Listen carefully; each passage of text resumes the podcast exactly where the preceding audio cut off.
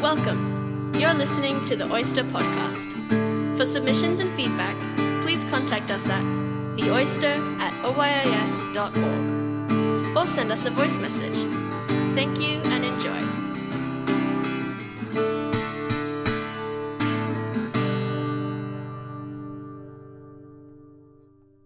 Hey everyone, it's Felicia back with more school related updates. As I said in our last episode, we at last concluded the first semester of the school year, and this month we welcome semester two. And to start it, we have once again made the transition to online school. Uh, for now, it's only meant to be for a two week period, but with COVID, you can really never tell. So I'd just like to wish everyone luck with time management and, and organization because personally, things always get a bit more hectic for me when all of our classes are online. In fact, MYP students had to finish their uh, IDU projects online too, which obviously messed up a few things for some people, but we were all able to persist and pull through. And we saw some amazing projects by the MYP grades, and their IDU themes all sounded pretty great too. The grade 7s combined the disciplines design and science to create a floating cardboard boat. In addition to the technical side of building a boat, they were able to inquire into climate change and how it makes living rather challenging in certain places. Meanwhile, the grade 8s worked collaboratively and put together math, PE, and art in order to share, create a shared space outside of the campus gym where students could relax while focusing on personal tasks. Grade 9 students interconnected science and individuals and societies to make a sci fi slash thriller based book jacket, book excerpt, or movie trailer that explains the possible effect of genetic technology on societies. And finally, the grade 9s put together a product that combined the language subjects, English and Japanese, both uh, language acquisition and language and literature, with music by creating a bilingual protest song with original lyrics and an original music track that concerned a social issue that they felt was important and personal to them. IDU week was very interesting and very fun to say the least, and it, it, was only made more fun when we were finally able to check out what the other grades have been working on and share our own projects in kind. That's it for this week's school news segment. Uh, stay healthy, everyone, and we will see you next week. Hello, everyone. For today's media section, I'm going to be recommending to you Conversations with Friends, which is the debut book by one of my favourite authors, Sally Rooney. Conversations with Friends follows Frances, a 21 year old college student, as she navigates a series of relationships that force her to confront her own vulnerabilities for the first time. Frances is quiet, observant, and sharp, whereas her best friend Bobby is confident and outspoken. As she weaves her way into the lives of her new friends, she learns to see herself and those around her in a new way.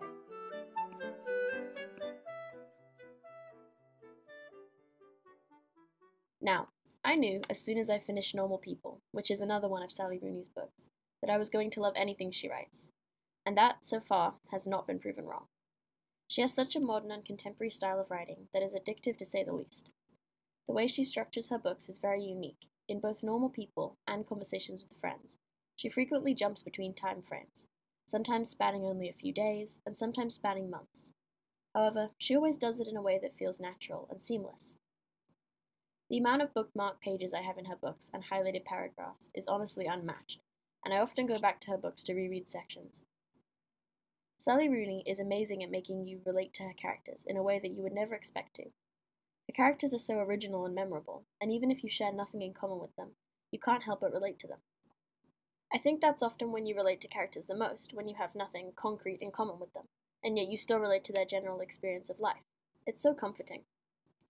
According to Cherwell, the novel is about relationships, about how young people behave when they're in them and what happens afterwards, and that pretty much sums up the whole book. Throughout the story, all of the characters make mistakes and are shown having flaws, which I obviously love. There's nothing worse than characters who are perfectly moral. Frances is continually unreliable, making bad decisions, and gets herself and others into situations that have no possibility of ending well. However, because the characters are all so well developed and well rounded from the beginning, and the author has worked to develop a relationship between the characters and the audience, filling us in on motivations and showing the characters in a variety of situations beforehand. We still continue to sympathize with them, even when they make poor decisions. Another interesting element of Sally Rooney's storytelling that I love is her attention to details. Now, that may not make sense, but what I mean by that is that her books aren't exactly packed with imagery and world building. So when she does decide to point out particular visual elements, such as a room or describing a street, it really adds emphasis to that thing or place, and it always feels so deliberate in communicating something about the character and their state of mind, intentions, or place in the story, which I really love. Now, this isn't really related to the story, but I also do really love the covers of her books. They're very simplistic and striking, and I like that they don't give much away about the stories. Conversations with Friends is yellow and green, and Normal People is a bright pink and red. Her books and the characters in them really stick with you, and the covers reflect that as well. I love that she has a very specific style with her covers because all of her books sort of follow that minimalist look, and it's something I really appreciate. In conclusion, or to wrap this all up, I would recommend this book to anyone from grades 10 and up. It does cover some more mature content, so please check out trigger warnings or age ratings before reading. But I 100% predict that this is going to be a future classic. In fact, I predict that all of Sally Rooney's books are going to be classics. I'm calling it now. Right. Anyways, thanks for listening, and I hope you enjoyed this week's media section.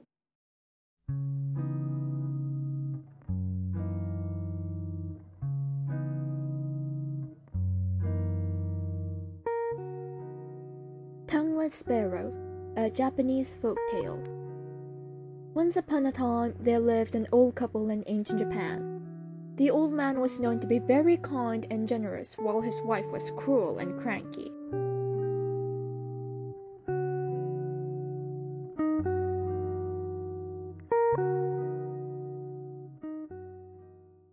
One day, the old man found an injured sparrow on the mountains where he usually collected firewood.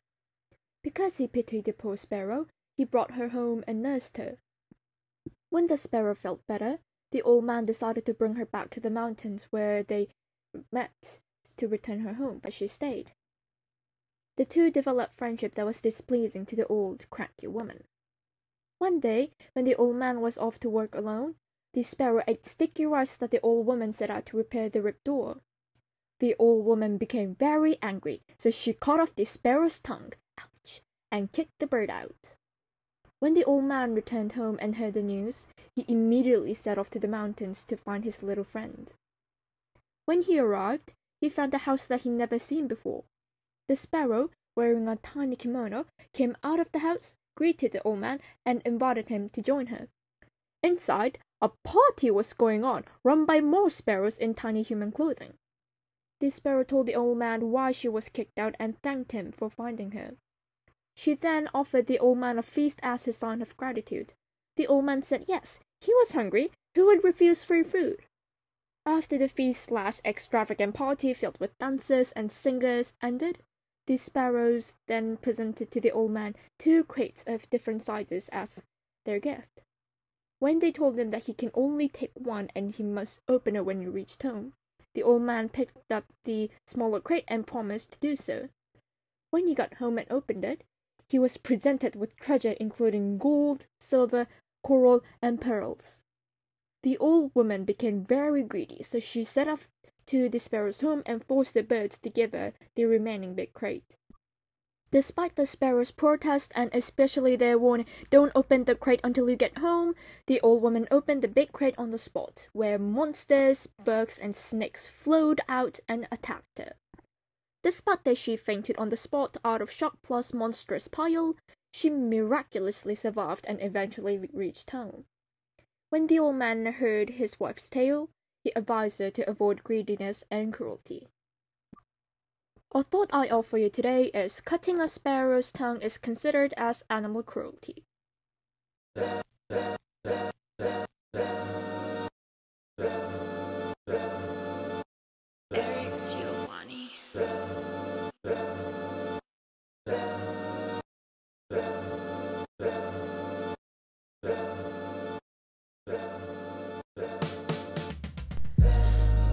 Everybody, I'm Yabi and you're listening to This Is where I explore artists, their biography, how they rose to fame, why people like them or don't like them, etc. etc.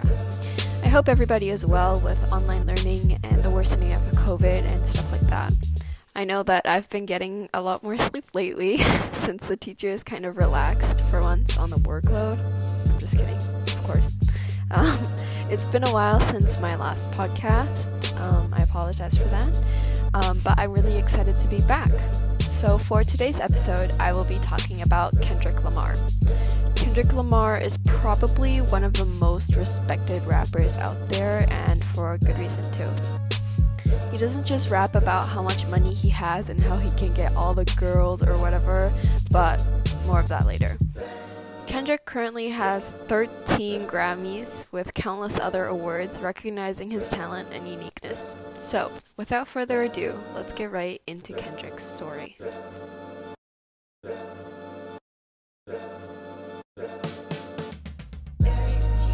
Kendrick Lamar Duckworth was born in Compton, California on June 17, 1987. It was rumored that his father was affiliated with the infamous gangster Disciples gang, Kendrick also grew up in an environment surrounded by many gangs.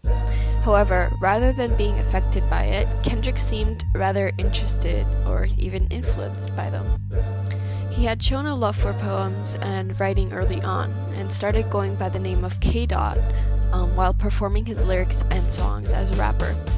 At 16, he released a mixtape called Youngest Head and in Charge, which received a lot of attention from his community. The mixtape was enough to land him a record deal with Top Dawg Entertainment. This record label connected Kendrick with other young aspiring rappers such as Jay Rock and Schoolboy Q, while also releasing other acclaimed mixtapes such as Training Day and C4. Eventually, in 2010, he stopped going by K Dot and started using his own name, Kendrick Lamar. The same year, he also dropped his first studio album, Section 80, under Top Dawg Entertainment and was released exclusively on Apple Music. Through his success with this album, he was able to encounter one of the most well known and respected hip hop producers, Dr. Dre.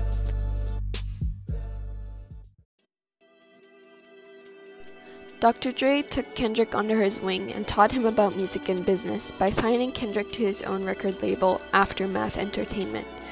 In 2012, Kendrick released his major label debut album titled Good Kid, Mad City, in which he beautifully depicts what it is like for a young man to live in a lower class neighborhood, especially Compton. Good Kid, Mad City was widely acclaimed and built up a huge fan base for Kendrick, which consisted of hip hop lovers but also college students who were a fan of alternative rock. His thought provoking lyrics caught the attention of many other hip hop critics as well, and he was named the hottest MC of 2012 by MTV, putting him in line with other rappers like Jay Z and Kanye West. In 2015, Kendrick released his next album titled To Pimp a Butterfly, featuring artists like Snoop Dogg and Pharrell Williams. This album was also critically acclaimed by many and got Kendrick nominated for 11 Grammys. In 2016, Kendrick won his first Grammy for Best Rap Album. In total, he received six Grammys that night, which made him the biggest winner for that Grammy event. In 2017, he went on to release his fourth studio album titled Damn, which also featured hits such as Humble and Loyalty, a collaboration with Rihanna. Once again, Kendrick was nominated for eight Grammys and was also awarded the Pulitzer Prize. Sorry, I don't know how to pronounce that. Wait, hold on, let's ask Google. Pulitzer. So, apparently that's how it's pronounced. Um, so, the thing about winning the Pulitzer Prize is that before Kendrick, there was nobody who had won the prize for a hip hop album. And not only that, Kendrick was also the first to win the prize for a genre of music that wasn't classical or jazz. The Pulitzer Board called the album a virtuosic song collection unified by its vernacular authenticity and rhythmic dynamism that offers affecting vignettes capturing the complexity of modern African American life. So I don't really know what all of those fancy, eloquent words mean, but I can imagine that they are praising this man's works to the gods. Regardless, as of now, fans are speculating that Kendrick will release a new album this year as a follow up to Damn. And if that is actually the case, I am very excited and probably gonna go into another phase of only listening to Kendrick's music for months, which, you know, I don't really mind.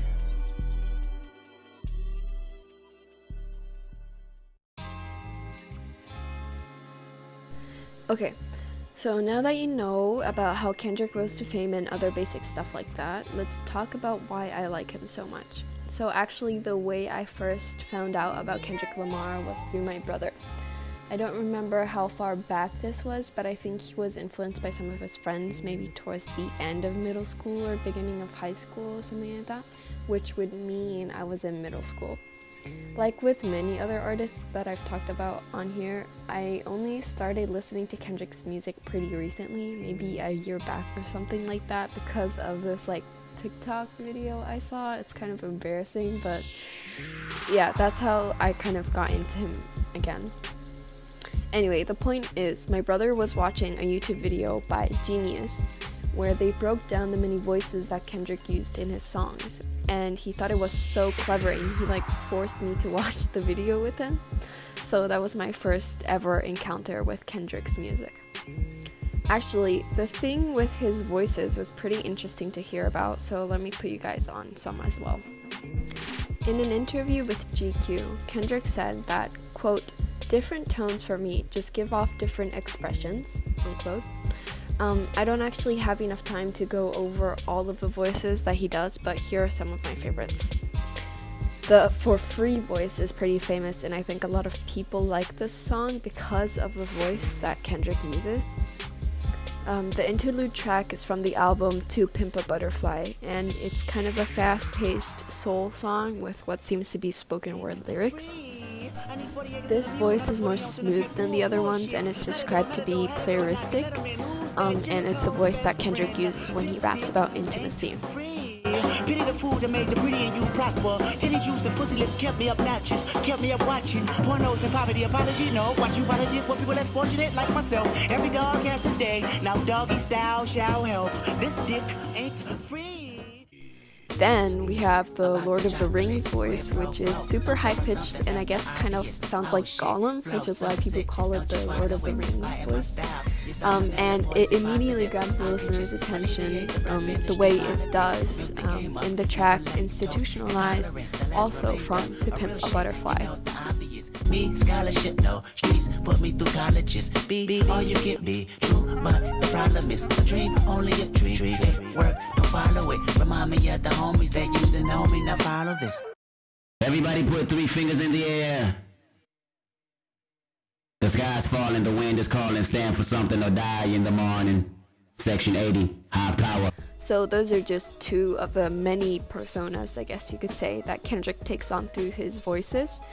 Um, but other reasons why I like Kendrick so much is because he is so experimental with his music, and also because, as I mentioned earlier, he raps about prominent issues in the black community, which I think is important he's experimental, or I guess not experimental, not afraid, because I feel like he shows a lot of emotion in his music through the stark contrast between at times mellow music and his normal monotone voice, which I think can be seen in the song Mama the best.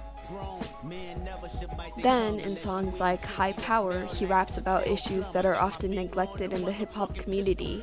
Um, I think it's better for you guys just to hear it rather than me blabbering on about it.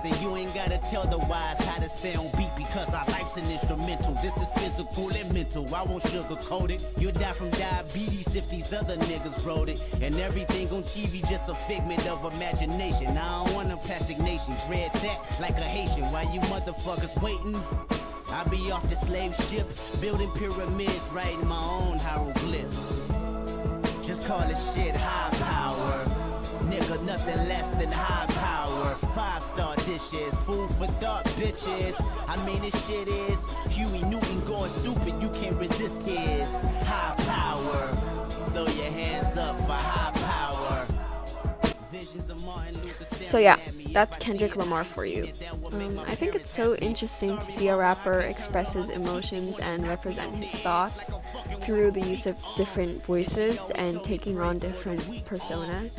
And it kind of reminds me of Tyler the Creator a little bit too. As always, this podcast contains information from biography.com and genius.com. Be sure to check out some of Kendrick's songs if you haven't. Um, and if you are a fellow hip hop lover, I promise you will love his music. Thanks for listening. I hope you guys enjoyed this week's podcast and see you next time where I'll be talking about Tame Impala. So stay tuned for that. Last time I checked, that was the biggest racist party. So get up off that slave ship, build your own pyramids, write your own hieroglyphs. Just call shit high